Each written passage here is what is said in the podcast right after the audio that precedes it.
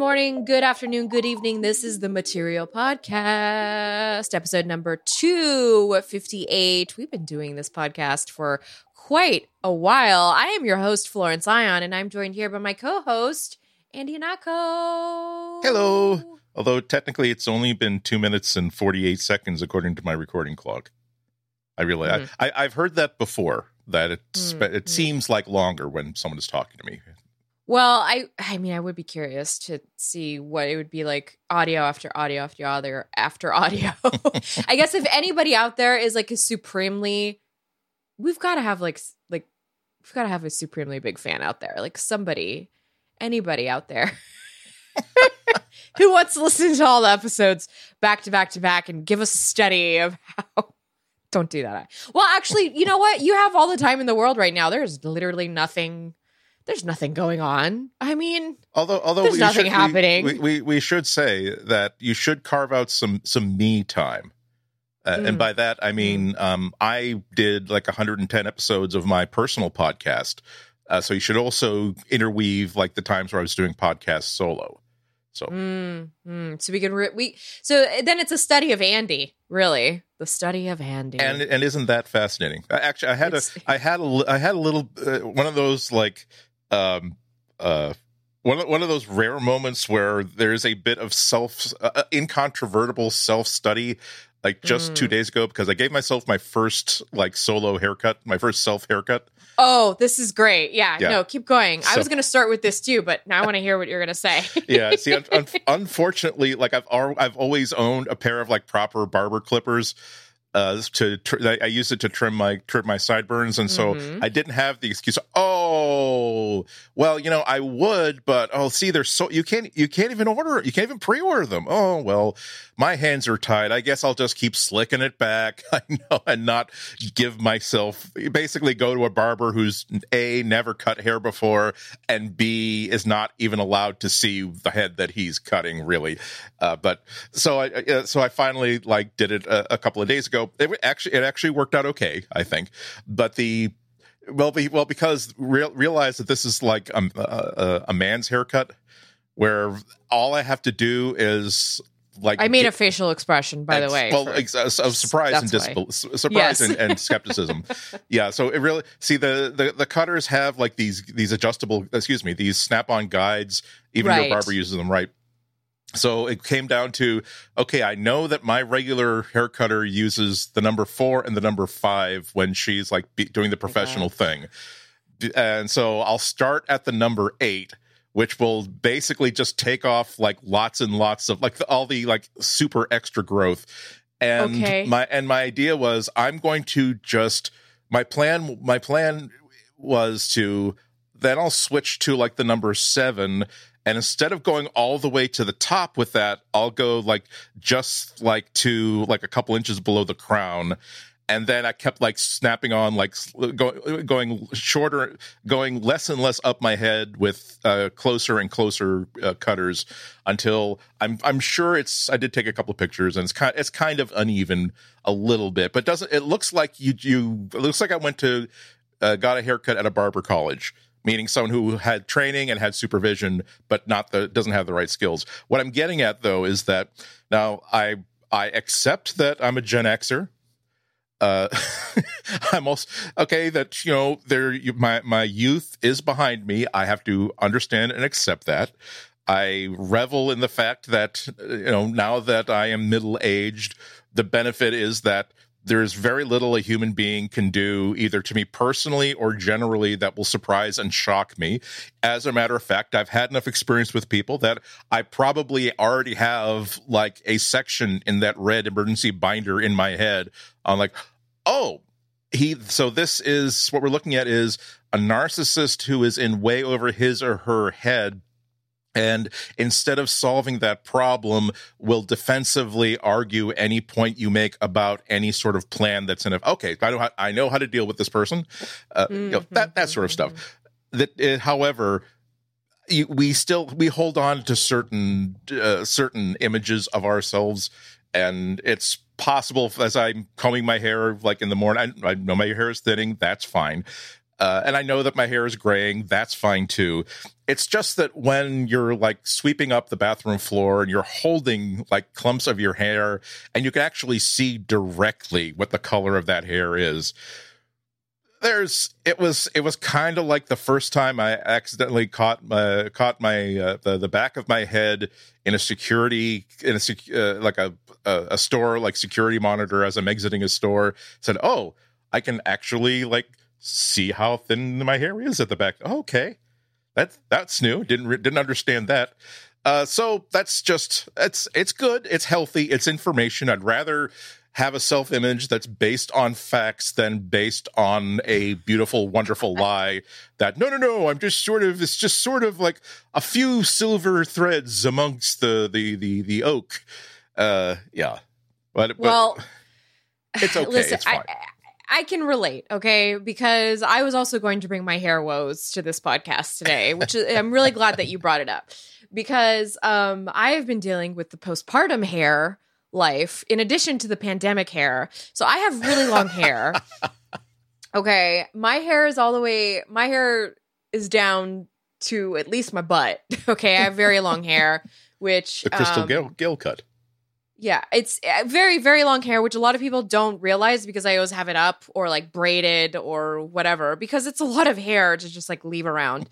Um, and I love it. I've, I, I love my hair, but um, when I was pregnant, my hair was beautiful and lustrous and healthy. And I like there when you when a person gets pregnant, their hair grows, so they get a lot more hair on their head. But the problem is after they have the baby and the hormones like start to settle back to where they were pre-baby, you lose all of that hair that you grew. So every time I brush my hair, it's just like clumps and clumps and clumps that come out. And at first it's it's extremely horrific because you're like, ah, what is happening? Uh and then after a while you kind of just get really pissed off about it because it's like I have a trash can full of like wads of hair that could have been in my head and could have given me this like illustrious glow. Like I I just would have, you know, I would just have a lot of hair that I could do all sorts of fun at home messy ponytail styles with, but I don't because my hair is falling out and it's going back to that that I mean I have thin hair, but I have a lot of it Right. If that makes sense. So like the consistency is is very thin, but when I put it up, it gets very, very like small. It's not bodied. And so my hair's been driving me up the wall. Add that to the fact that my roots are growing or like I remember what my original hair actually now I see what my hair is like in at my age because I've been coloring my hair for so long that I kind of forgot like what the real color is, which at this point it's this ashy, sort of gray, brown, brunette, blonde sort of situation going on. And I actually have these like very beautiful silver strands coming in that are just like they're they're really pretty actually. Yes. Like have you ever just like have you ever just studied like silver hair in the mirror? Like it's it's quite beautiful actually. One one of one of the chefs on the uh I think it's I think it's the Bon Appetit uh, mm-hmm, mm-hmm. YouTube channel. She's mm-hmm. a pastry chef who does the uh, who does like the uh, gourmet versions of like Twinkies and stuff like that. Those videos. Oh, okay. Where she has like really beautiful like silver streaks like on the sides and like in the sort of in the widow's peak that I'm sure that more than one person has like taken a screen capture to like a stylist and said, "I want streaks here, here, and here, just like her." Yeah, except I imagine though it's natural on her. Oh yes, no, it's, it's, natural. Yeah, because my hu- my husband has that going with his beard. I mean, he's been growing his beard out, which he's never had before, and we're noticing he gets like two white stripes, uh, white stripes on the side, and then this black just right in the middle. It's been very this whole uh, pandemic quarantine situation is really uh filled a lot of pages in our respective hair journeys. It's just like you could talk to any of my friends right now about like how's your hair doing? And we're learning all these things. But the thing that really bugs me is that because I have not had my hair cut since November, um it is just the it is just a mess. It there's no like there's just no pardon my saying this, there's no flow to my hair. like there's no, it just I put enough. it up in a bun, it's all like messy, you know, it's just I'm I'm having a hard time loving it. It's it feels dry, it feels unhealthy. Um I feel like it kind of looks dull, like it's not, you know, I go I see my stylist usually 4 or 5 times a year. Um that's like the big thing that I drop cash on is my hair every year. I I just love to get my hair done and I've been with my stylist for like 10 years. I mean, she totally gets my aesthetic and my aesthetic has grown with her. So like she's seen me grown and adjusted my hairstyle based on, you know, how my style is sort of evolved over the years, which is great. And while my county has opened up salons, uh she's not in my county she operates out of San Francisco County, and San Francisco County is not opening until July. And uh, I imagine she's going to be slammed with clients. so I don't know when I'm going to be able to get my hair done next. And I'm trying, like, just to. I'm trying to just roll with the punches. We're all in this together. Like everyone is experiencing it. I'm frankly, I'm too scared to like leave the house. So even if she was opening like tomorrow, I would not be rushing to her studio to get an appointment yes, because exactly. I just I'm erring on the side of absolute caution until there is a vaccine yes. uh, or a cure, whatever comes first. And as of right now, as of doing this podcast, we don't have either. But what I have found some solace in, just in this time of hair uncertainty, which by the way is just the lighter side of this whole thing, trying to bring some light to it because everything is very heavy right now. Yes. Um, and and and, par- a- and, can I can I just say parenthetically that part of the part of the I I, I won't speak for anybody else, but a useful part of the coping mechanism on, as an ongoing basis is let's find simple things that to complain about and and simple problems that are easily addressed, managed, and solved as right. as again as a side dish to the how do we solve racism? How do we solve a global pandemic? How do we solve the problem of the racists who are getting in the way of solving the racism and the pro- global pandemic? Mm-hmm, sometimes mm-hmm. it's more, sometimes it's also like, ah, damn it. I think I I think the hardware for the new curtain rods is too short for the curtain rods that I ordered. Damn it. um, well, one thing, so we're still ordering out food. We're still getting like weekly uh, curbside pickup and supporting restaurants this way. Uh, because again, I'm not, I don't feel safe to eat at any restaurant. I don't care if they're opening it. I don't care what these counties think that they're doing and that it's okay. Like, I'm going to support with my dollars from home. Like that's that's what I'm doing.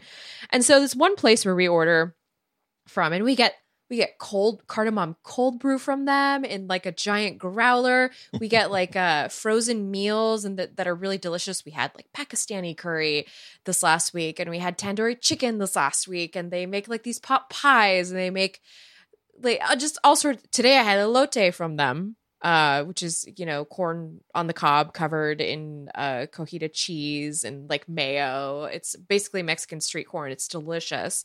But every time we go there, they give us this little like uh, greeting card, Corona greeting card, and it has like jokes on it. the and it's it's um i'm keeping them in a, like a box as a keepsake of this time so that when i go into that box many moons from now i'll look on back on this and like remember. So they gave um today they gave us a card that's like love in the time of covid. It's just like this hand drawn card right? It's just like it's it's totally diy and there's a couple jokes on here or rather i should say like valentine things on here that i thought i would read just to bring a little humor to this otherwise extremely terrible thing that is happening to everybody. Um hey andy you can't spell quarantine without U R A Q T. I remember only that one made me only, laugh really loud. Only actually. use the Q-tips on the outside of the ear. Don't don't poke into the canal. Um, my heart, but not my throat, aches for you. This is terrible. This is like, if the coronavirus doesn't take you out, can I? Smooth. uh, and lastly, the only thing more contagious than COVID is your smile. this this is going in the keepsake box. I mean, I, or actually, I might end up just sending this to my best friend because I think that she would just absolutely love this because we've just been. I mean, she was supposed to baptize my child this year, and that's not happening. So you know, we're super bummed about that. So. Baby, it is what it is. Baby, you look great in that. You look fabulous in that mask people who take responsibility in an area of of COVID, of COVID virus just makes me so hot. Andy, that was, that was intense. That was intense, Andy. That was intense. but I love it. But it was intense. That was an intense one. I just I just want to say to all our listeners, I'm sorry if me using my sexy voice turned all of you on. Now, normally I'm very very careful because you know once I used it uh, like sarcastically in a restaurant, and then four uh, husbands and wives individually questioned their marital vows, and th- those are vows before God, and I can't help but feel responsible. So I did not, just as the song says, I did not mean to turn any of you on. uh, moving on to some more serious matters. Um, we again wanted to make everybody laugh at a little bit of cheesiness going on in the midst of all this. But um so one thing about this restaurant where we have been ordering food is it's in um it's in a downtown part of town next door to my small town. And um that town has been mass protesting police brutality for along with everybody else in the United States. I would say the world right now because we have we have folks in Europe who are marching in solidarity, we have folks in New Zealand who are marching in solidarity. Thank you to I don't know why. I mean, not that I'm like but thank you. I'm so like that makes me happy to hear, okay? Yes. That there's some so much solidarity happening worldwide.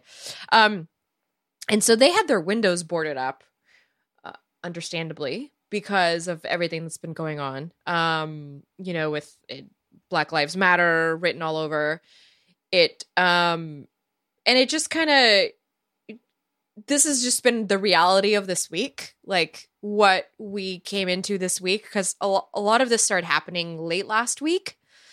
Um, I think it was around Friday is when the protesting really started to pick up some steam. And then over the weekend, at least here in the Bay Area, every single city and suburb in the Bay Area has their own sort of thing going on.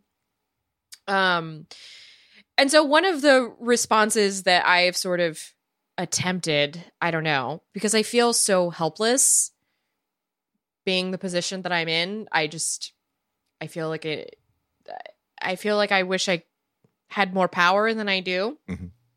Um, but the one thing that I do have power to do is use the internet and gather resources to help folks. So, one thing that I started looking into, and this is kind of was spearheaded by sites like Wired and Gizmodo posting their own articles, but was how to basically cop proof your phone because we are living in an age of surveillance. Yeah. And um, one journalist who I absolutely revere and admire Cyrus Farivar. I used to work with him at Ars Technica. He um, covered he he wrote a book called Habeas Data, I believe. Um, but it was basically just about how police surveillance is the norm in every major metropolitan city uh, in America.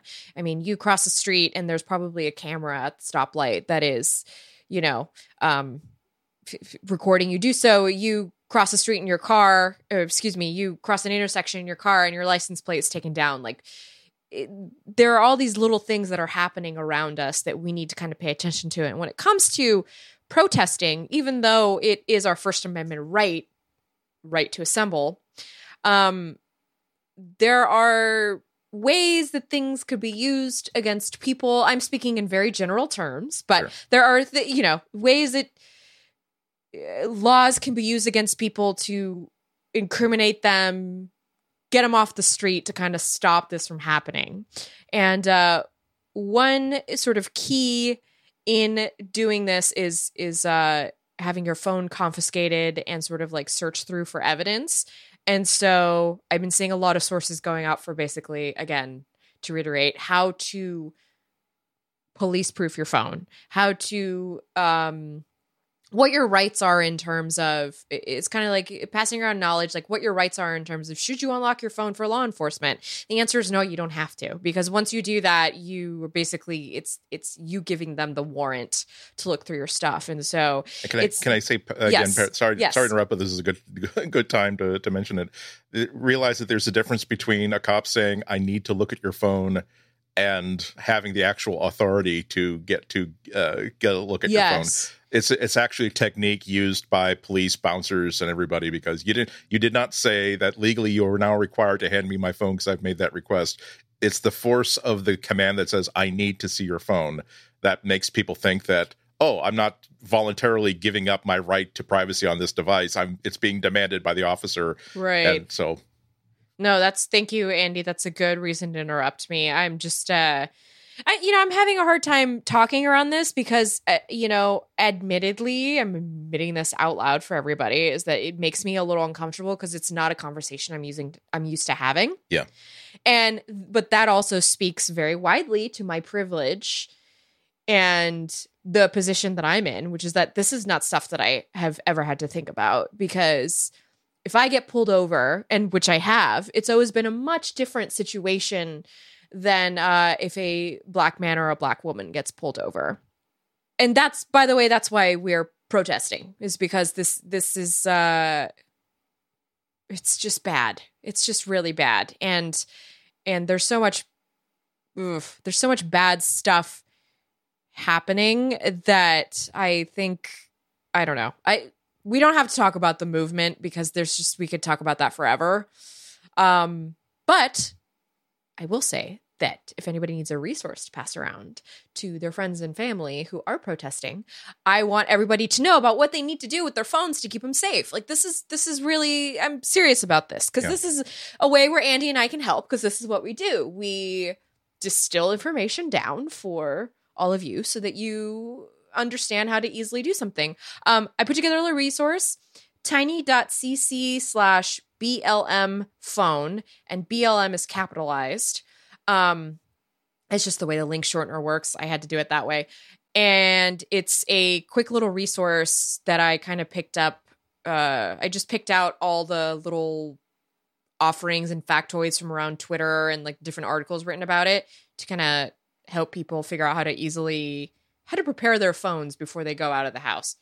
The best piece of advice that I have seen, and this comes from the Android community, I didn't even think about this. If you're an Android user, basically wipe back up, wipe your phone, factory reset, start it up, and don't log in on your Google account because you can still use the phone. If you have a SIM card inside, you still have cellular access. You could still log into a Wi Fi network, although you probably shouldn't if you're trying to be off the grid. Um, but if you need just to have cell service on you, um, this is the best way to do it without like logging into Google and having all that basically having your Google account tied to everything you've been doing. Because once you log in, that's it. it's location data, like cookies, uh, you know, passwords, all that stuff just gets immediately like sent up to the cloud. I mean, that's the point of the Google account, right? Is to sync all that up. But when you're out and you're trying to be off the grid, you need to not lock it log into that. So that's the one piece of advice I would like to leave with everybody. Yeah. And yeah, I mean it's and it's even before this, it's such a weird um it's such a weird uh overall world that I found myself in in the in the past five or ten years of my life, where a lot of decisions that I make are based on the idea of um, surveillance on me and how to make surveillance work for me mm. as needed.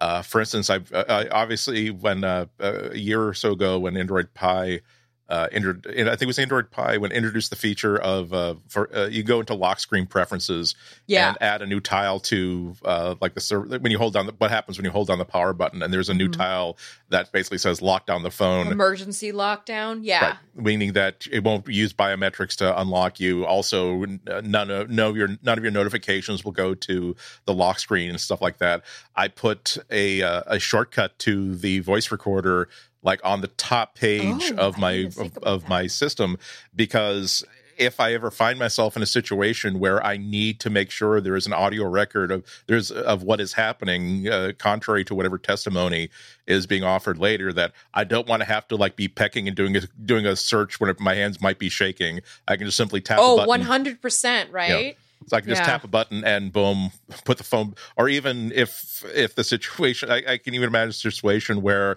it looks like I'm just checking a notification, but I'm just because uh, I'm being nonchalantly checking something, tapping to dismiss something, and putting it back in my pocket. Where actually, no, I'm turning on a rec- to recording and then putting it back in my pocket so that the microphone is facing upward in my shirt right. pocket instead of being in my pocket. There's it. It even goes down to um, I, have mentioned before that I bought a um, I bought a, a digital Walkman a few months ago, and I've been sort of planning that purchase yes, for about. And it's in my Amazon algorithm, by the way, because the one time that I looked it up and I was logged in. But anyway, do uh, go speaking on. Of, speaking of, I think of you every time it comes up, but that's oh, good. neither that's here nor there. So, well, uh, but yeah, so it was. It really came. It, it was between two. Mo- uh, it was between two models. They're for a hundred dollars because the, the the model that I have is just a digital music player. And right. that in itself has a lot of advantages And that you turn it on and it's a music player. You don't have to tap anything to start or stop music. But for hundred dollars more, uh, the next model of Sony Walkman is an actual. It's like a. It's like a, uh, a an iPod Touch. It's a, it's an Android phone without the mm-hmm. phone parts in it. Mm-hmm. And the idea of having a, a, device with a micro SD card that could that could store like a terabyte worth of media, and I could actually watch movies on it in addition to all my music. That that right. was that sounded good too. But what ultimately, uh, in addition to the price, uh, okay, I'll admit there, there are a number of reasons why I, I, I got the the lesser one.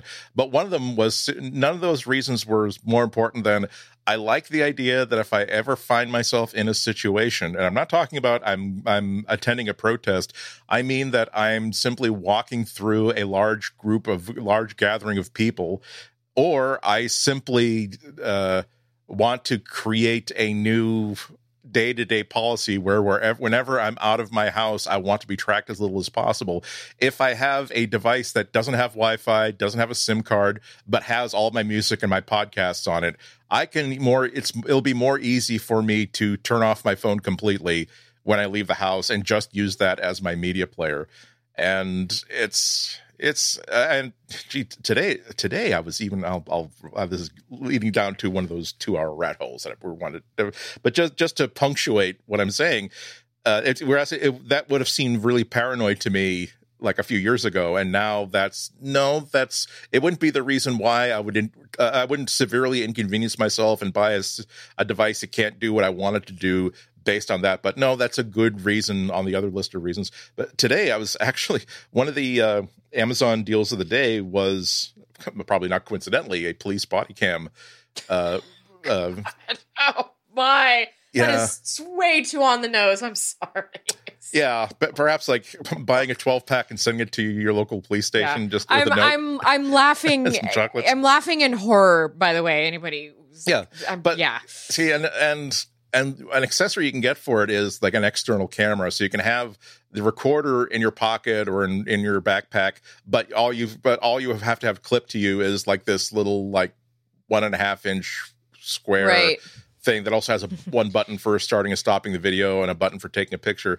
Much and cheaper, probably on AliExpress to buy in bulk. Probably, yeah, exactly. it, it, looked like it. It's always it's always fun when you when you look at a, when when Amazon like recommends oh similar products and say oh well these are like the exact same body, the exact same lenses, the exact same everything, just different logos on them. Uh, yes, that tells you perhaps I should go to AliExpress and see if I can get this for like eighteen for fifty dollars. But they but the idea is that it didn't it didn't seem ridiculous to me. I didn't buy it, but it didn't seem ridiculous to me that to think that as part of my ongoing arsenal for life, that perhaps it would not be a terrible idea for my own protection to have the ability to at some point saying at some point there's going to be a difference of opinion on what I was doing or what was happening or something that's happening in front of me. I would like to be able to just simply tap a button on a little tiny device that's on a strap of my my book bag or my uh, or my uh, backpack just so that people know what really happened. I mean, I was I'm not even talking about like civil disobedience. I'm talking about like there was a time where I was uh, I still don't know what there. There was a t- I was I was uh, in this in the subway, uh, New York subway, and a, a, guy was harassing a woman, and mm. she was clearly had it had clearly surpassed the point of she can ignore him, and it passed the point of leave me alone, and it gotten to the point of just forcefully and angrily saying leave me alone and trying to continue to move so that where she doesn't want from the place she is to someplace else and i saw him just continue he was this is this gentleman was clearly like mentally unhinged and i i was i was monitoring this because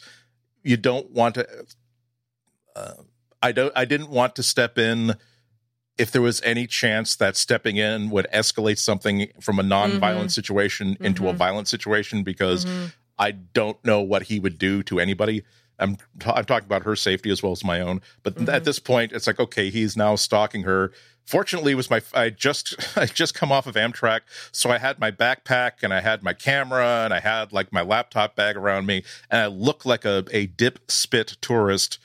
And so I, wa- I walked up to him with a dumb look on my face. Excuse me, does the L train go uptown or downtown on this track? And because I've I've had that kind of experience before, where if someone is disconnected yeah. from reality, if you give him something to bring them back to reality, it, they might completely right. forget what they're up to. And he like he was like blinking for like two seconds and said, "Um, I'm not sure. I think this one actually there's an express to Brooklyn, so I think this is going to be a downtown platform." And so we talked for like a good like five or ten minutes like, uh, no, I, I, I was hoping he would not get on the same train as I was going on, but I knew that at the very least, you know, the, the part of the thinking was okay. So whoever this guy was harassing, she's now gone and out of the picture. Yeah, yeah. And probably I don't. I'm I'm out of shape, but I'm probably as simply on terms of body mass. If he gets violent, right. I I could probably sustain more punishment than this thin young woman mm-hmm, anyway. Mm-hmm, but mm-hmm. but but what I'm getting at is that if, if this was a time where I would have definitely turned on that body cam, a to demonstrate that no, I didn't just antagonize this strange man on the subway, or b if he does produce right. a knife and drop me. Here is, by the way, here is exactly what happened, and here is his image, so that you know who to go look for. Please, thank you. this uh we could we could talk so much more about this stuff because it's just this we can go down the rabbit hole of body cameras, et cetera, et cetera. But we have, I mean, we have so much to get through yeah, today exactly. because but, even though all this stuff has been happening in our world, uh, Google's actually been quite busy too. Yeah. Um, I mean, all, all I'm just, just, uh, just all, all of a sudden, the idea of like a Google, Google Glass and having a wearable device that has a camera that yeah. you can activate, that doesn't seem as crazy as it did during the launch event.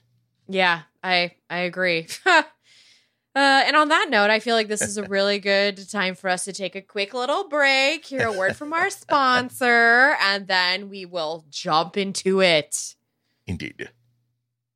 This episode of Material is brought to you by Linode. Whether you're working on a personal project or managing your enterprise's infrastructure, Linode has the pricing, support, and scale you need to take your project to the next level. They have 11 data centers worldwide, including their newest data center in Sydney, Australia. And with their enterprise grade hardware, S3 compatible storage option, and their next generation network, Linode delivers the performance you expect at a surprisingly good price. Get started on Linode today with a $20 credit for listeners of this show, and you'll get access to root access to your server, along with API version 4 and Python command line interface, GPU compute plans suitable for AI, machine learning, and video processing, dedicated CPU plans with physical cores reserved just for you, block storage and object storage that can scale to your storage requirements, and more. Go to linode.com slash material and use promo code material2020 when creating a new Linode account and you'll get a $20 credit towards your next project. Oh, and Linode are hiring right now. So if that's something that interests you, go to linode.com slash careers to find out more. Once again, that's linode.com slash material and the promo code material2020 for that $20 credit. Our thanks to Linode for their support of this show and all of Relay FM. So this week was supposed to be the week that we were tearing apart the Android 11 beta. Uh, we were supposed to get some insight into what's new. We're supposed to studying the ins and outs of uh, what would be the next version of our favorite mobile operating system. But uh, well, and I don't know that that's actually changed because it, it turns out that we did have a little leakage happening anyway. Um, but we didn't have an event. So there was no Android 11 beta event. We record this podcast on Wednesdays usually, and today is Wednesday, June 3rd, when Google was supposed to have an online Android 11 beta event. We were going to hear from uh, many of the Android stars. stars. It's like Android Hollywood. Anyway, that's that's the imagery that just came in my head. By the way, um, no, we were supposed to hear from some of the more prominent Android developers. We're going to hear from um, Dave Burke. We're gonna, yeah, Chet Haase had a um, had a session that we were all going to do online and participate in, but that's not happening. And that's not happening because um, Google decided to putting it on hold would be the best action item because right now America is in the midst of a massive civil war. Um, makes sense. say makes sense. Um, and I do kind of feel like this is only the beginning. Uh, for this year, I mean, there's just so much 2020 has all already been such a hellstorm. Uh, it, it makes sense that uh, Google would pause this event. So last week they announced that they were pausing it after, of course, after Andy and I did last week's episode. They did this, um, but they they announced actually late on Friday on via a a tweet. We are excited to tell you more about Android 11, but now is not the time to celebrate. We're postponing the June 3rd event and beta release. We will be back with more on Android 11 soon. So to our knowledge, this is just something that has been postponed. It's possible we will have an event at a later time. I am personally just hoping we'll have an event at a later time because I could use anything that would make 2020 feel like a normal year, but at the same time, again, civil unrest. There's a lot of stuff going on. Yeah, and and, and in nor in the uh, the more uh, normal part, God, I, I know. About, I was about I to say I, nor, nor, normal in that all the only thing that the only in in the view of a normal, simple worldwide pandemic. Uh, I'm sure they're also dealing. I, I wonder what the, what's doing for the timetable that suddenly groups that were meeting together right. on the Google campus now has to do everything remotely, and they have to figure out a way. To, they had to figure out a way that they can work securely and make sure that no one is saying, no the the the opportunities for bad people to say perhaps is there going to be given that now it's po- it's definitely possible for people outside the Google campus to access their developer stack mm. is it going to be possible for us to inject code into something that then becomes completely blessed mm. so that's mm-hmm, probably going mm-hmm. to cause its own delays as well. Oh God, that's such a good point, Andy. Um, I didn't even think about that. It, it's going to be a very interesting uh, year for remote work in Silicon Valley and just how the just the security implications around that. Um, but anyway, so that's been postponed. We'll see if anything happens with that. But some users on the beta list actually got it pushed, got the Android 11 beta pushed to their Pixel phones anyway, which is what I was alluding to earlier when I said some of us have you know already had the ability to play with some of these new features. And xda developers naturally they are always the ones to kind of bless us with these things firsthand and I, I, that's part of the reason i love xda uh, they will just they will tear everything apart and just just give us the full rundown and i love it. So they published a feature rundown of the new features and um here's just kind of a quick little look at some of the things. So first we have a media player controller that um we're okay, so we have a media player controller for running for a running piece of media which appears in the settings pull down. So if you are playing music or perhaps you are watching something via YouTube TV, let's say, then you will have that media con- player controller uh in the settings yeah. menu. That that was that was kind of weird. It, it it I think it turned up in the developer preview. Real, realize that this isn't the first time the beta isn't the first time it's been seen in the wild. Obviously, the developers have previous access, and but the thing is, when something is in the developer release, you don't. It's they still have like it's like they've moved the chess piece, but they still putting their keep, keeping their finger on on the bishop so that they don't know we don't know if that's going to actually show up. So what the so with this was this was a kind of a controversial one. Like normally you know that in android 10 and previous if you're if you're listening to some music or a podcast or watching a video and you want to pause it you can just flick down into notifications and it'll there'll be a player in the notifications.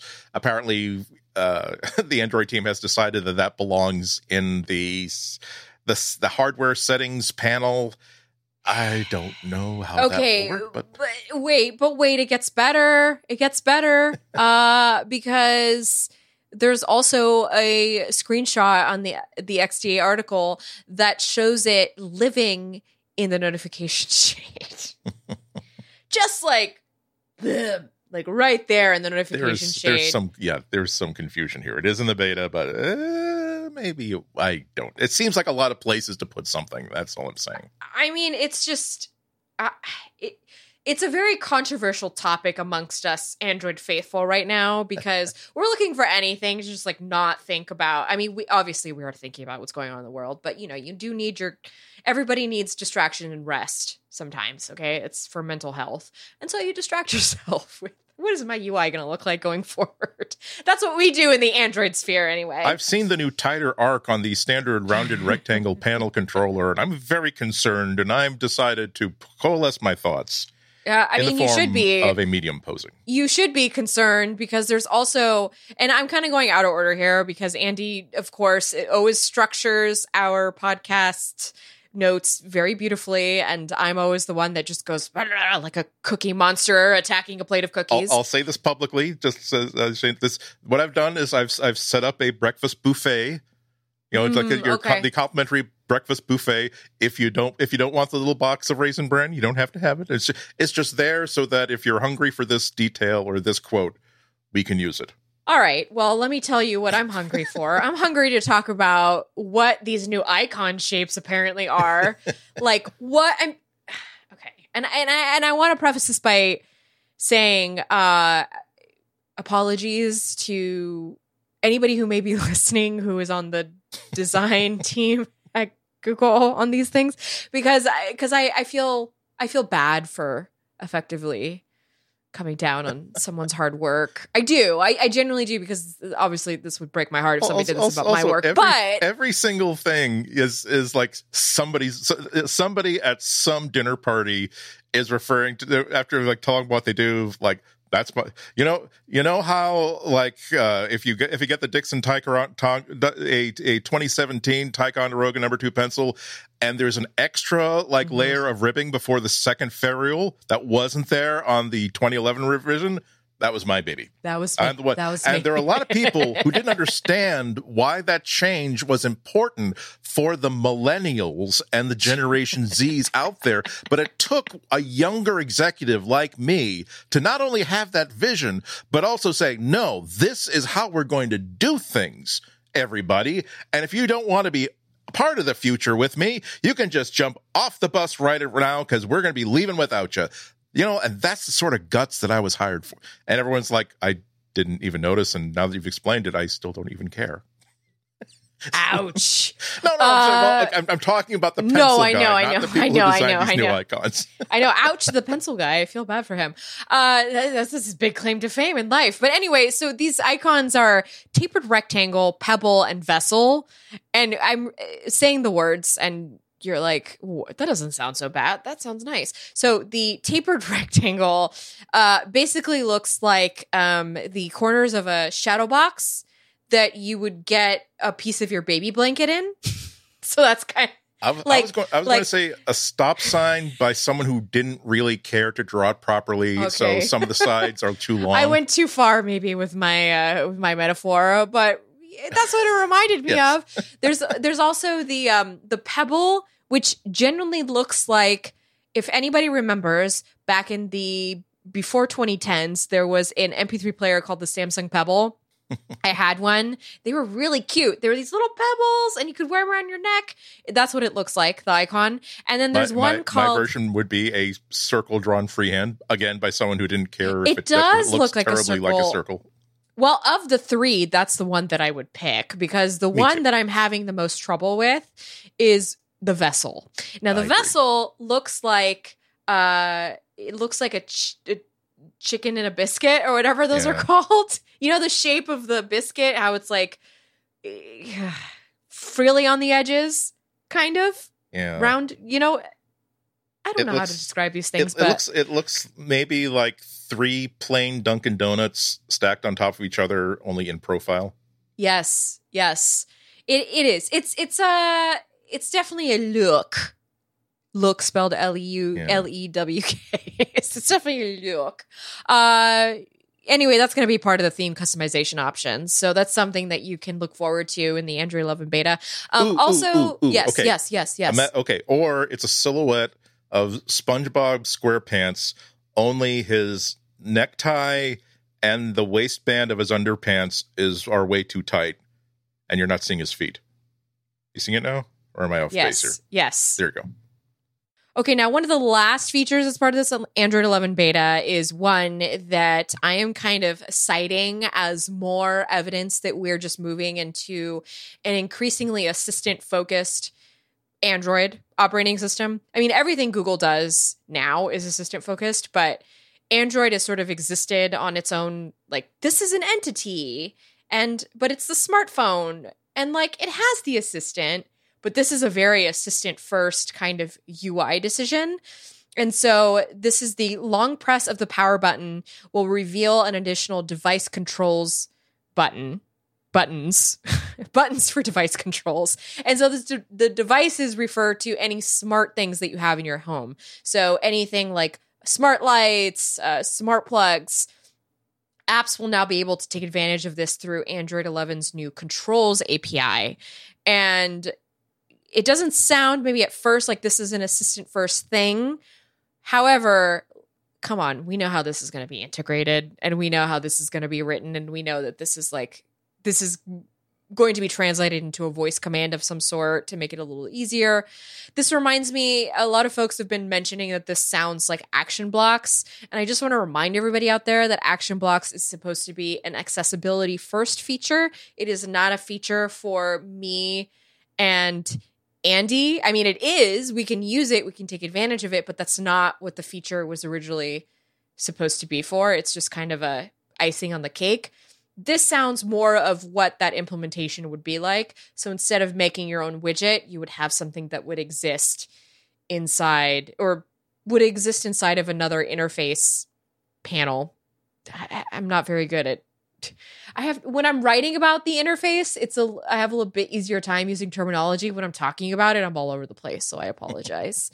um but yeah, it just um I I don't know. I'm gonna try and see if I get the beta. I have plans to switch phones this week. My Pixel 3 is just really, really showing its its need for to be it needs to go home expire. to Jesus. It, it needs it needs to go to my phone wall.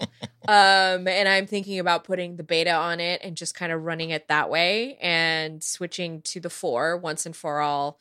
Uh, we'll see what happens. I also have a couple of one pluses, so but that's neither here nor there. Um, okay, so the next little bit of news in our block is uh Google published a blog post, uh, I believe this afternoon, Andy, yep. is when you linked me to this. Um, June 3rd, 2020. So Sundar Pichai sent an email to all Google employees today with this link to the official blog. And the blog post is headlined Standing with the Black Community.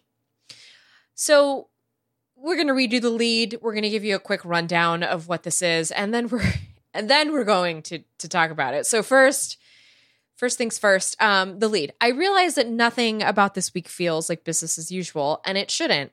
Our Black community is hurting, and many of us are searching for ways to stand up for what we believe and reach out to people we love to show solidarity. Yesterday, I met with a group of our Black leaders to talk about where we go from here and how we can contribute as at Google. We discussed many ideas, and we are working through where to put our energy and resources in the weeks and months ahead. I'll share more on that below. Then the blog post goes on to detail uh, there's a company wide moment of silence at 1 p.m. Pacific, which lasted 8 minutes and 46 seconds. This was the length of the moment of silence to represent the amount of time that George Floyd suffered before he was killed.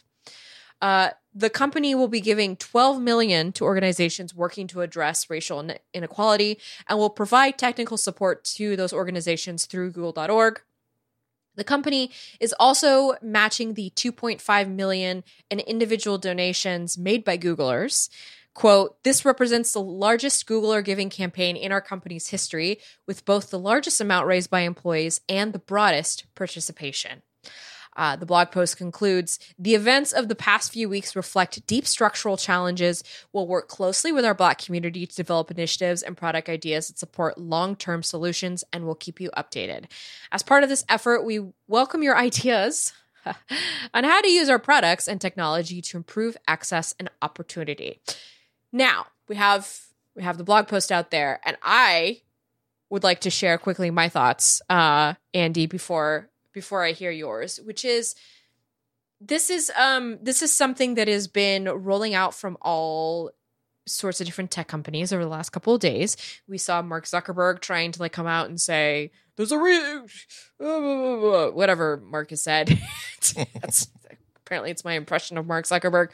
Um we've we've seen a lot of tech companies come out and say we're donating this amount of money. We're doing this to help black lives. And that's all well and good um, from a from a PR perspective.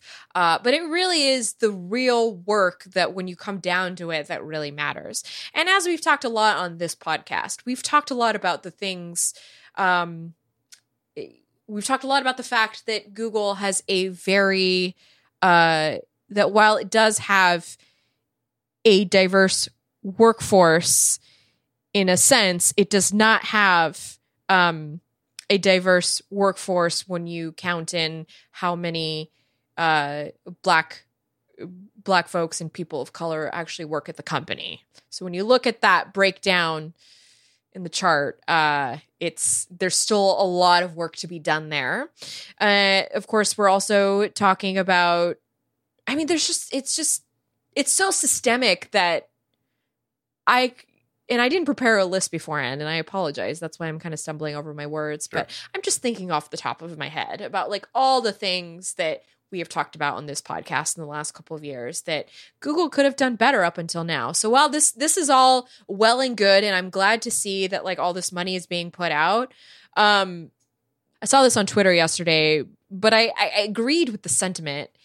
Uh, and I believe Andy that I, I sent it to you uh, in Slack but basically, the idea is that it's one thing. It's one thing for people to quit, you know, and and to have like all these movements, but grassroots change doesn't really work in a big tech company because the power is so consolidated and that is something that we have talked about time and time again on this podcast because it doesn't really as we stand in solidarity with the with Googlers. Um, but when it comes down to it, they have managers they have to answer to, and those managers have executives that they answer to, and the executives are ultimately the ones that that put forth, you know, the new rules and regulations, so to speak. And if those executives aren't the ones that are calling for change, then no change is going to happen. And because of society is capitalist, it all comes the bottom the bottom line is money at the end. So call me cynical. Um, I'm glad to see money being redistributed in this way, but uh, you know, look at what's happening. Of course, everybody has to have a statement. Yeah. You know what I mean? it's like you have to put out a statement. You can't just be silent. Yeah. No, I, I that that makes perfect sense. There was a um also it also makes sense that when you're as big as Google or Apple or Facebook or Twitter, mm, Twitter mm. Um, being absolutely silent is in effect saying, sending a message. it essentially says we do not want to be involved. We do not want to take. We don't want to even be perceived as taking a stand. Uh, and that is unacceptable to anybody who works inside the company or anybody who uses that company's services. Uh, so you have to make a statement. And the other side of that is that after you make the statement, after you decide to uh, go dark, uh, uh, pull go dark and pull your services for a certain amount of time in solidarity, or make this post uh, or any of these other things. It's a the symbolic things are important because they show the it's another voice in a chorus okay and that sounds like a denigrating sort of effect well you're just one voice among thousands yeah but you wouldn't have heard the one voice you hear a thousand voices and then when you hear a mm-hmm, 100000 mm-hmm. voices other people who find it easy to uh, to ignore the one or the thousand can now no longer uh, no longer uh, uh, fail to hear it this is why the protests that are happening quite literally in every state in the entire nation. This is uh, there. There are there are there are bad sides to uh, mass protests because as any group of people gets larger, the the number of wingnuts is going to increase as well. That's just simply a fact of life but the fact that yeah. we, the, the, fact that this is not oh well just these people in California and New York or oh well just these crazy people in Alabama and Tennessee it's no it was Alabama and Tennessee and Louisiana and Alaska and Vermont and North Dakota and Nevada because of what happened in Minneapolis which is right, the Midwest exactly. um, so so so so these it's it becomes something that people that uh, people in power either ignore could ignore out of ignorance or wanted to ignore out mm-hmm. of convenience or deliberately were doing nothing about because of arrogance now they realize that here are the stakes involved in my position or if my job is to govern uh, it is this is clearly a message being sent that this is what I'm being charged to do right now, and I need to do something. That is all. That is all true. However, it's as of nothing if you don't also back it up with action. If right, uh, if two or three, if two or three or four months from now, just like you know this story managed to sweep coronavirus off the front page. If something else uh, sweeps this off the front page what are you doing then? Are you and as it's natural for any regular listener of this show to do as what i'm sure flo and i are doing is saying that okay well i'm glad google that you're looking for answers to, looking for input on to how to address racial inequality worldwide let's also hear about what you're doing to address it inside yes. Google. Yes. Where you don't have to convince legislators in a hundred different countries to do the right thing, or excuse me, to discover what the right thing is and then do it. Where you can actually just put your name on a piece of paper and say, this is now official policy and do it. So, and, and we talk about this on this podcast because, uh, A, it's our job to hold companies accountable I mean, that's literally what we get paid to do. Uh, and B, it's um, it, we've said this again, time and time again. As fans and users of these products, we want to see some precedent set by uh, where we're spending our money, and um, you know, I've talked to a couple folks about how they felt about the way that Silicon Valley has sort of reacted to what's going on, and you know all the blog posts and the and the um, the donating of money and all that, and a lot of the sentiment across the board seems to be that's great, but what about after this is all over? Yeah. And so I think that that is going to be the because this is going to be over. This is going to become tepid after a while. I'm sorry about how cynical that sounds. I'm realizing, but that's kind of the ebb and flow of humanity. Yeah. so that's kind of where that that's where I'm picking it from. We're easily distracted, and uh, there are times in history when there are multiple things to be stirred to action about, and it's yeah. hard. Sometimes it's hard to maintain these things. Um, I well, I, yes. Go. I'm sorry. Go ahead. No, I um I would like for you to finish your thought because I was going to segue to the next okay. our next little no, action I was, I, I I was just saying that um realize that uh, the I think one of the ultimate expressions of symbolism and actual action and power going hand in hand are when you make donations to a cause that you believe in because um, I uh, I have not participated in any on the street protests. Uh, it's uh, um, I'm I've not found and I've not found one that I felt that I my place was there where I would do anything that would be uh, making contribution there. Um, however, I've been I have been uh, contributing to a couple of different organizations. None uh, none on this issue that I'm willing to make public yet because I haven't fully vetted them. Um, whereas with coronavirus, I was making donations to local food banks because mm-hmm. food banks are always my favorite favorite charities because they're so they're so uncomplicated. They and it all starts with food insecurity. Yeah. A lot of this yeah. all start. Food insecurity is where you really see like where there is food insecurity, there is inequality. Yeah. Is essentially. Yeah, I yeah. mean this is and this uh, and this is where you get. Uh, I'm speaking broadly here that you, you, I, I, like the the bang for the buck I get for it, where I I give the food bank, yeah. the local food bank money. That local food bank uses that money to buy food locally, and then local people go to the food bank and yeah. get free food. Yeah. You know, there's, there's and then they are fed and that they they can go to work and they can study at school and it's like yeah. it's yeah. It's it's and and I'm sure that in your community there is uh, there is an organization that can also use your money that can also be just as effective within your community. Uh, and I leave it to you and your own uh, understanding of the world to figure out what that's going to be for you. Um, but not, it's not, and even if you say that I can't, oh, geez, I, I can't do anything, I can't make a, any sort of a size of a donation to to move the needle at all because I'm barely getting by as it is.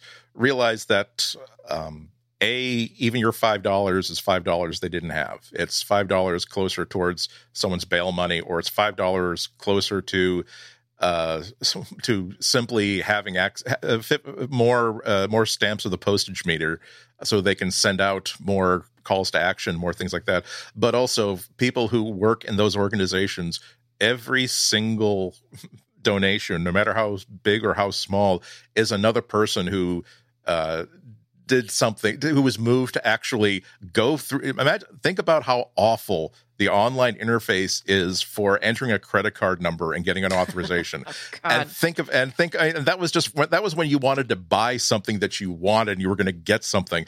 That is such a one I, I got i got a thank you note from one of the organizations. It was like a personal one in which it was uh, I, I don't I don't know uh, it was a, a friend of a, a, friend of mine is doing this work. And again the only reason why I'm not publicizing it is that I try I, I try not to publicize a charity unless I've absolutely been one top to bottom inside and out vetting it. And she emailed me back saying well we spread it we passed around your email because I sent an email with it oh I passed around your email. You don't know how much it really meant to us. Uh, and wasn't and again it wasn't because i did anything special. It was just the simple fact that an acknowledgement that anybody from the outside really cared enough that they were motivated to want to give any amount of money i'm, I'm sorry i just realized how self-aggrandizing that statement might have just said. It wasn't because oh Andy, you're you you are god uh, you know i didn't want to have to say this pub it's such a phony thing to say. What, I, what i'm trying to get out is that again it doesn't matter who you are it doesn't and the amount of money uh, is important, but it's also important for all those people who are pushing that rock up the hill for no money and long hours and an already stressful time, not knowing if what they're doing is going to have any any effect, but knowing they have to do something. Just the sign from outside that there is solidarity, that there are people who are grateful for what they're doing. So I'm saying give the five dollars, but also send them a note and tell them what you believe and why they why you chose this charity and how much you value the work that they're doing because they need the financial support but they also need the, the emotional support and uh, you know it'll help, kind of give you a little insight in who's running the place because you know yeah. nonprofits aren't exactly you know the bastion of of yeah. holiness that uh they all claim to be um i apologize for all my cynical my cynical feelings. Um, but if I sound cynical, it's because of this next little news item. Um, but it, there's there's a possibility there could be some positive outcome from this. So basically, what I'm alluding to is the New York Times re- uh, reported that Google rescinded 2,000 contractor and temp job offers. Um, Now, from the article, Google had said, We're slowing our pace of hiring and investment and are not bringing on as many new starters as we had planned at the beginning of the year. Uh, Google had sent this email to contracting agencies last week. This is what the New York Times grabbed.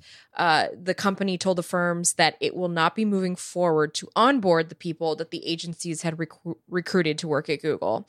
I think it's important to note that when we're talking about contractors, um, I I'm talking about developers. I'm talking about people who work at consulting firms. So like software consulting firms um, maybe google hired them to work on a specific project because maybe it made no sense to have a you know a full-time employee on that particular project. That's you know that's why these things exist in silicon valley.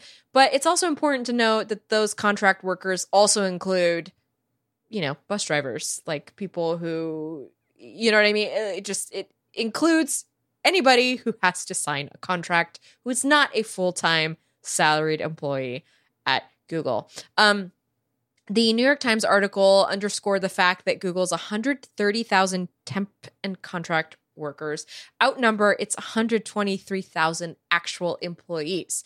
Again, it's important to note that that number 130,000 also refers to the contracts that they have with outside agencies. Um, they also the New York Times also reminded us that these workers, the 123,000 contract workers, weren't offered the same emergency pandemic benefits given to Googlers, including extended paid leave and budget for home officing, and many were let go without any warning or severance aid. Um, the reason I am practicing so much cynicism in today's episode is because we just talked about something that Sundar Pichai wrote in a blog post for the public to see about how much money is being put towards um, helping racial helping solve racial inequality i guess is the way that you would put that. Yeah um again notice my tone of cynicism. Um but then we have this story sort of juxtaposed with it which is that in the end, folks, it really is about the bottom line, which is money. Um, because we're remember we're still in a pandemic. I know that some of us kind of forgot. I definitely forgot until we started doing this podcast earlier and talking about our hair. Um, that economically, a lot of the companies that we work for are suffering through this. I mean, ad revenue is down. Google had its Alphabet had its earnings call today. Um, I actually I actually haven't looked through the um, the notes for that. I will probably look into that later this week uh, when I have a little more brain space for it. But my understanding is because ad revenue is down. I mean, so is spending yeah. is also going to be down. I mean, that's how Google makes its money. So all of this makes sense. I think the the important takeaway that this highlights is that um, s- contract the the contract thing, contract workers. Um, maybe it's time we kind of look at a little reform in Silicon Valley so that companies like Facebook and Google don't rely so much on those contract workers because it's a really uh, it's a really it's not a good way to be employed. I'm saying yeah. that as a independent contractor myself, it kind of sucks to like it's great because you get all this flexibility, yada yada. Um, but you know, you don't get benefits. You don't get the benefit of a safety net below you, and that's you know, people need that. Yeah. People need that for security, for income security and so. and just and just overall security. It's one. Yeah. It's I. I mean, I have I feel a sense of job security in the sense that I have seven, eight, or nine like jobs. right. I feel a sense of job security yeah. because I've been in this industry for so long. I can email somebody say, "Hey, you know me. Can I write for you?" Like I have that ability. Uh, but if I were to take on a contract position, it's right. still just That's, a contract position, and I know that it would come to an end. You're being you're being hired full time, essentially, to say, "Oh, and by the way, you're fired on this date." Yeah, unless this contract and, is renewed. But in that case. Yeah. And and I do want to bring up the reason that this is like a big story in the New York Times is also because of what is going on with um there is there is reform around this right now because we're talking about like Uber and Lyft really uh, sort of blew up the industry in the sense of oh like this is contract work you know it's gig the gig economy and i think because of the gig economy there's more focus on contract work because of that but um but it's just an interesting again juxtaposition like hey we're trying to do a lot for for disenfranchised communities but i bet i don't know it hmm. I'm trying not to say anything on the record that i'm going to regret but i bet if we look at a breakdown of some of those contract workers we'll see that there are a lot of inequities there too so that's that's just what i'm going to leave it at okay on my end okay. ah, what a week, folks. Um, yeah. we're only halfway through. It's only hump day for mm. some of us. Yeah. And we um, and and by the way, a couple of stories got deleted because we spent so much time talking about things that we feel passionate about. we'll and we we week. will listen. We will. Yeah, we we've got so much to talk about. We'll keep talking about yeah, it exactly. because again, uh, the Android community never fails to deliver. When you need a distraction from the world being on fire, the Android community is like, you know what? This is my time. I gotta go. I gotta go dig in to that API and see what's going on. And you know what? I appreciate those people because it is very hard to pay attention when there's the world is on fire around you. Okay. So I appreciate that. Uh, it gives me something to look forward to. And one thing I'm looking forward to, which I wasn't at first when I first saw the renders, I'll get into what it is. So there are more rumors behind the Google Nest branded Android TV dongle. And before I sort of talk about it, I'm just going to go ahead and, and spill the deets. There is a pinky version of this dongle. it's it's like a blush pink. And at first I was like, why? Like, why would you want a pink dongle on the back of your TV? Like, that doesn't make any sense. And then I was reminded, uh, the fact that my desk is actually covered in a lot of like cutesy pink things. And then I realized, oh yeah, that makes perfect sense. Like, why wouldn't you have a dongle that matches the aesthetic, the pink aesthetic of your room? Um, so now I'm on board, ladies and gentlemen. I'm you're heard it here. I'm on board.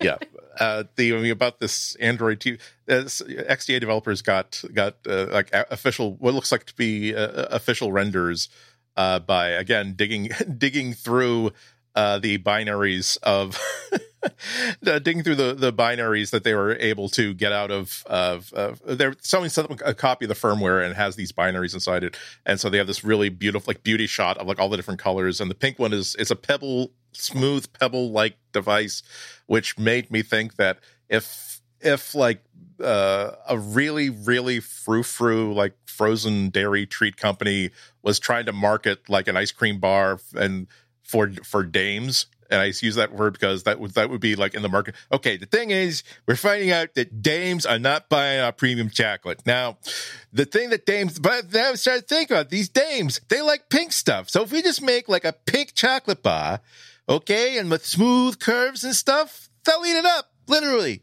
So that's it. Well, just, I don't know because they would be white chocolate if it was pink. I would imagine. And I'm mm. not really a fan of white chocolate because it's not actually chocolate. Well, anyway, how how much chocolate is actually in yeah. something that advertises itself as a frozen okay. dairy? Listen, treat? as a dame, I felt that I needed to comment on that. So okay. moving on.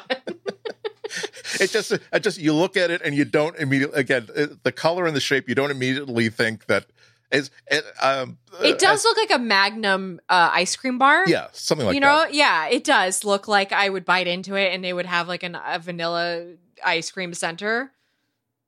Maybe it's like I'll see. I'll maybe maybe I'm showing my age here because like I I have it, it's less routine than it used to be that this like like a Dell or Gateway or whomever would say, why, why aren't our why aren't our computers and why aren't our services like appealing to women? I know instead of making it in black and steel, we'll make one that let's make one that's pink. Like oh, and women would that's, be and women would be yeah. That's exactly why. It's not the sexism in your industry. It's not that you're making things that are totally impractical for for for for uh, certain purposes. It's because you don't have one in pink. We feel See, so marketed. We feel so so appreciated now. That's kind of why I rolled my eyes at first because I was like, really, it's pink. It's a it's a it's a freaking TV dongle. Uh, but then I realized that like the the point of this is that you're supposed to be able to just kind of plug it into whatever. And if True. you've got a millennial pink blush room, like you're probably gonna want something that matches it. So I can and and it matches the rest of the design paradigm too. Yeah. Oh no, it's absolutely. not like and and, and another and it, I now that I think of it, another thing could be that it's because it's so compact, it is an Android TV, uh, rumored to be an Android TV device, not yeah. just like a Chromecast dongle. It could be something that uh, a, a, younger person who a younger person might just simply have in their laptop. I'm bag. coming over and I'm bringing my Android TV dongle with me. I'll be over in like 15 minutes. I'm hailing my Uber right now. Sorry, it's just like um can Stop we talk about the code name? Cold pressed juices that us kids are so damn fond of. Can we talk about the code name? Code name Sabrina. Mm-hmm. The teenage like witch. what? Okay, you're saying the teenage witch. You know what I was thinking of was the movie with Harrison Ford. And I was also thinking about the movie that originally came from, which I can't remember, with uh, uh, yeah, the original that that old school Sabrina. Okay, Sabrina was 1995. Sabrina old school Sabrina old movie. If you type that into Google, that's the autocomplete. Yes. Okay, you're talking about Sabrina the 1954 film. Uh, Sabrina, La Vie en Rose in the United Kingdom. That's what it was called.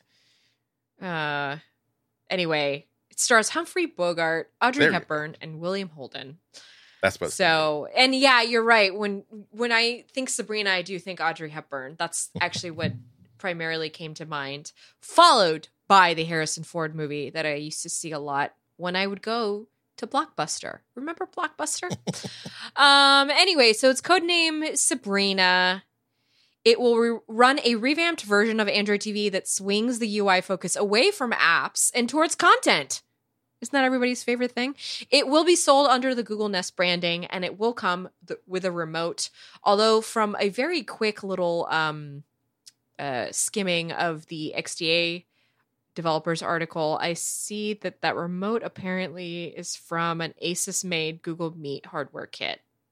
Um, there was a uh, th- there was a couple of stories about that earlier on. There was a there was a trademark uh, request uh, uh application for something called Google Remote, and that was for um, a Samsung device the the remote so there there was some question about whether it was going to be like a, a google product or not uh, in the google product or not uh, but as part of the media that they that xda pulled there is like a screenshot of now with a remote control and it shows you like uh, uh is that or is that from the samsung Okay, yeah, no, so says, clearly no, no, there's a says, remote control going around. It says uh, no. I, th- I, think I think this is from the pull. Again, I'm go- I'm going strictly from uh, strictly from the uh, the media that XDA pulled off, and there's no they have this they have this image that I thought was a, a very very googly looking uh, remote control all round with like circles everywhere, the dedicated yeah. uh, smart assistant button. The other the other uh, a dedicated favorite button, which we would think would be for like YouTube stuff. What I thought was uh, very very suspicious is um, uh, is that it cuts off like right below the play pause button and the the mute button which made me think that oh that's they haven't done all the all the co-branding deals to figure out who gets the netflix button and who does someone get a, a disney plus button? Although i might be reading into things. I mean it's better than having like netflix. This is the only thing that you can immediately quick launch. Um I don't know. Listen, I'm excited for this because I am I'm just kind of hitting hitting my my limit with Chromecast. I haven't been using Android TV a lot, the Mi Box, because we have not been watching TV in the living room since we had the baby because I don't want her puking all over those couches. so we we keep her in the family room.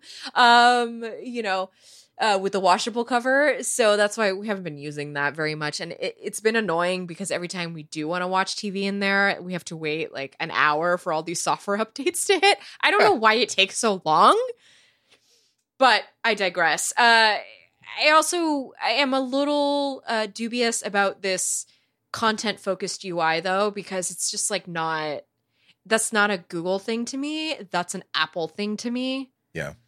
You know, that's an Apple and an Amazon thing. Like I'm very like what content? Is it going to be content in the Play Store? Is it going to be are you going to finally show me um recordings from YouTube TV, like that would be actually helpful. I would appreciate that. Like, hey, here's your latest episode of Real Housewives flow I know this is the thing that you're going to watch tonight. So that's what I need. It's a, it's also the reason why I can watch Disney Plus on my two Android TVs, but I can't watch it on my my Roku because Ro- Roku and Fire Oh, device T- limit? Well, because uh, Roku, both Roku and uh, Android Fire uh, Fire TV uh, have not reached deals to have this because they're they're like, oh well, uh, they, they're uh, the they're up. I think they have. I'm sorry. I'm, I'm talking. I'm I meant to be uh, talking about HBO uh, Max or HBO Plus. The oh the different uh, the the difference being that um, uh, they're insist they're insisting that the HBO app uh, surface content directly to the Roku app and directly to uh, the Fire TV app as opposed to you have to launch the app to actually get to like the latest episode of whatever. And because god forbid amazon doesn't get to does doesn't get to offer you alternatives to the content you've already given money to someone else for.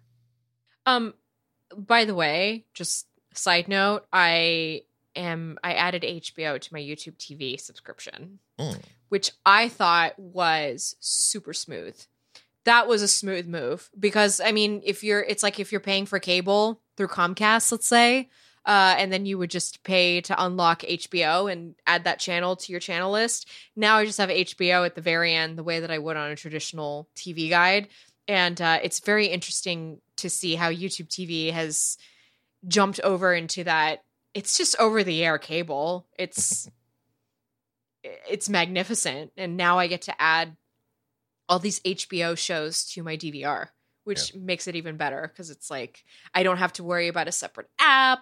I don't have to worry about a separate bill. Like it just charges me, you know, the lump sum that I already pay for with YouTube TV. Um, it's very interesting uh, turn of events with what's going on with regards to media Absolutely. consumption and how how Google and Apple. I mean, it's it's interesting too because like I'll ask people like, "Hey, are you watching any of that exclusive Apple stuff on Apple TV and people are like, "Yeah, it's it's actually pretty good." Like I'm very surprised. And so this will be an interesting um I think you know, because of the pandemic, I imagine that a lot of this stuff is getting um prioritized.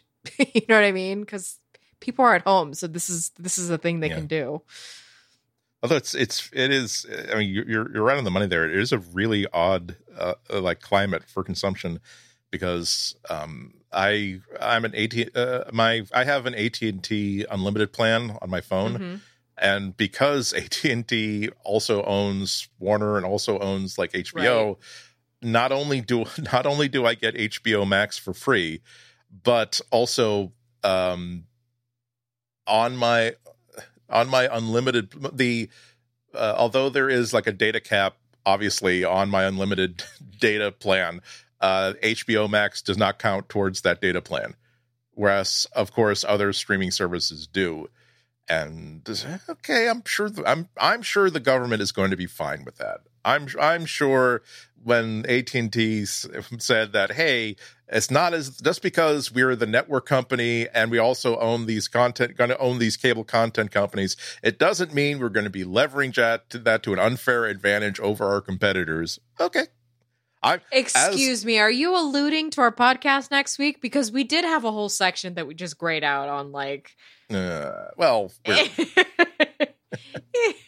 I mean, look. I, am just I'm just alluding to it. I I'm I'm a huge I I I, I feel as though instead of saying that I'm a total hypocrite, I'm just going to say I'm open minded. I am able to enjoy this uh, thing that I don't have to pay for, and also can stream whenever I want without any extra charge on my phone. Uh, on on the one hand, and also be able to say, "Oh, tisk tisk, this is exactly what antitrust legislation is meant to stop." Yeah. Well, we'll talk about that more next week. I'm we'll exhausted. This week. was this was a this was a packed episode in terms of Yeah. All right, let's end this on a relatively light note, if anybody would like to tweet us, by the way, you know you can do that at Material Podcast. We do read that feed. I have not updated that feed in years, and I apologize, but also it's a lot of work. So, but you can still tweet us because Andy and I still. Uh, we still watch that column, so we like I see it come in if anybody tweets to at Material Podcast. So please comments, concerns, or maybe you just want to say hi you can do that. Indeed. We would appreciate it. Um, Andy, do you have anything going on this week that you would like to point people to perhaps you know help them be distracted from stuff that's going on uh, no I, am usually on the radio at uh, npr in boston wgbh like 11.30 in the morning on fridays i'm being mm-hmm. bumped uh, because a local politician uh, of the governor or mayoral status needs to need some airtime to talk about some stuff. Uh, but normally you go to wgbhnews.org. So in lieu of that, I will describe to you a picture that I saw on Reddit that got me uh, had gave me a really really good laugh. Someone in a pickup someone's pickup truck had a really like big like dent in like the rear uh, rear quarter panel, uh, like a really like a beach ball sized dent and ra- although it was the sort of stent that you think that you could probably just like put a suction cup on and pull out, uh-huh. this person decided instead to have like a a uh, a uh, a full sized outline of Wile E. Coyote, like in full like splattered oh against God. something. As though he had like been le- this is the whole left behind when something went awry. I, I, that's I'm, genius, I assure you, I will that's link to That's the that's the shtick in every single yes. Looney Tunes episode with Wiley Coyote. Is like, oh my god, I would, I would have had I seen this car parked myself. Not only would I have taken that photo, I would have like found a local Starbucks or Dunkin' Donuts, put twenty dollars on a gift card, and left that gift card like underneath that person's wiper because I now this is like the first time I've one of the few times since I stopped having a car that I wish I had a car because my car had 150,000 miles on it. It certainly had a dent in it that didn't merit actually that that's exactly what I would have done. I mean, if you think about it, buying that sticker probably a lot cheaper than trying to get the dent fixed. I mean, and it's it's an improvement on the car. I agree. you can't deny that that's that's even better than an undented quarter panel. That's like uh unfortunately i don't have uh anything as uh as funny to share. I i already gave away my jokes at the beginning of this episode all the terrible terrible coronavirus valentines um uh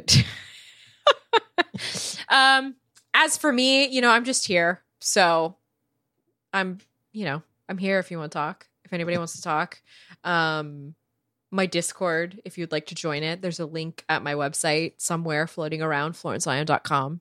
If you'd like to join, it's a safe space. You can come talk about how you're feeling. You can just come talk to me.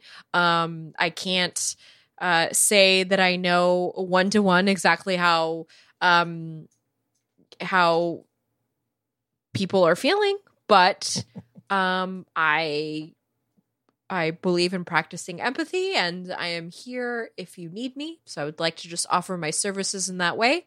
Um, the requisite end of podcast uh, banner that we have to kind of put up, which is don't forget you become a member of the show, relay.fm slash material. It supports. Oh, Andy just sent the picture, by the way, which I'm going to link in the show notes. Oh my god, that's perfect. It's it's the it's the cutout of him Oh, that's that's genius. Oh, this is really good. Okay. definitely check this out in the show notes. It'll give you a laugh. This is great. Actually, I, um, I, wonder if I don't know if the I don't know if they they blurred out his license plate, but if if they didn't, it's on an. They did. So they did. I uh, see it. it. I see it's blacked out. That's good. No, that's good. You, you gotta do you know surveillance. I don't want. Uh, I don't want to be. I don't want to be a creep here, but I found out your your home address. I just wanted to send you this hundred dollar gift basket of fruits, cheeses, and fine chocolates.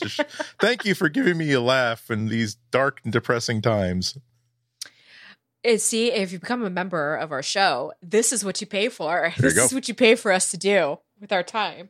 Um, thank you everybody for tuning in this week. I know that this was an episode that may have been uh, difficult to listen to for a variety of reasons. There's a lot of difficult. There's a lot of stuff happening around us right now in the world. Um, I will put up a content warning on the podcast description this week, so anybody who wants to skip this week, I will understand. I mean, we understand it's you know it's it's hard out there. Um, but for now, I think Andy and I would just like to leave you with the sentiment of take care of yourself, listen to what you need, whether it's rest, whether it's distraction, or whether you feel the need to go out and be a part of what's going on.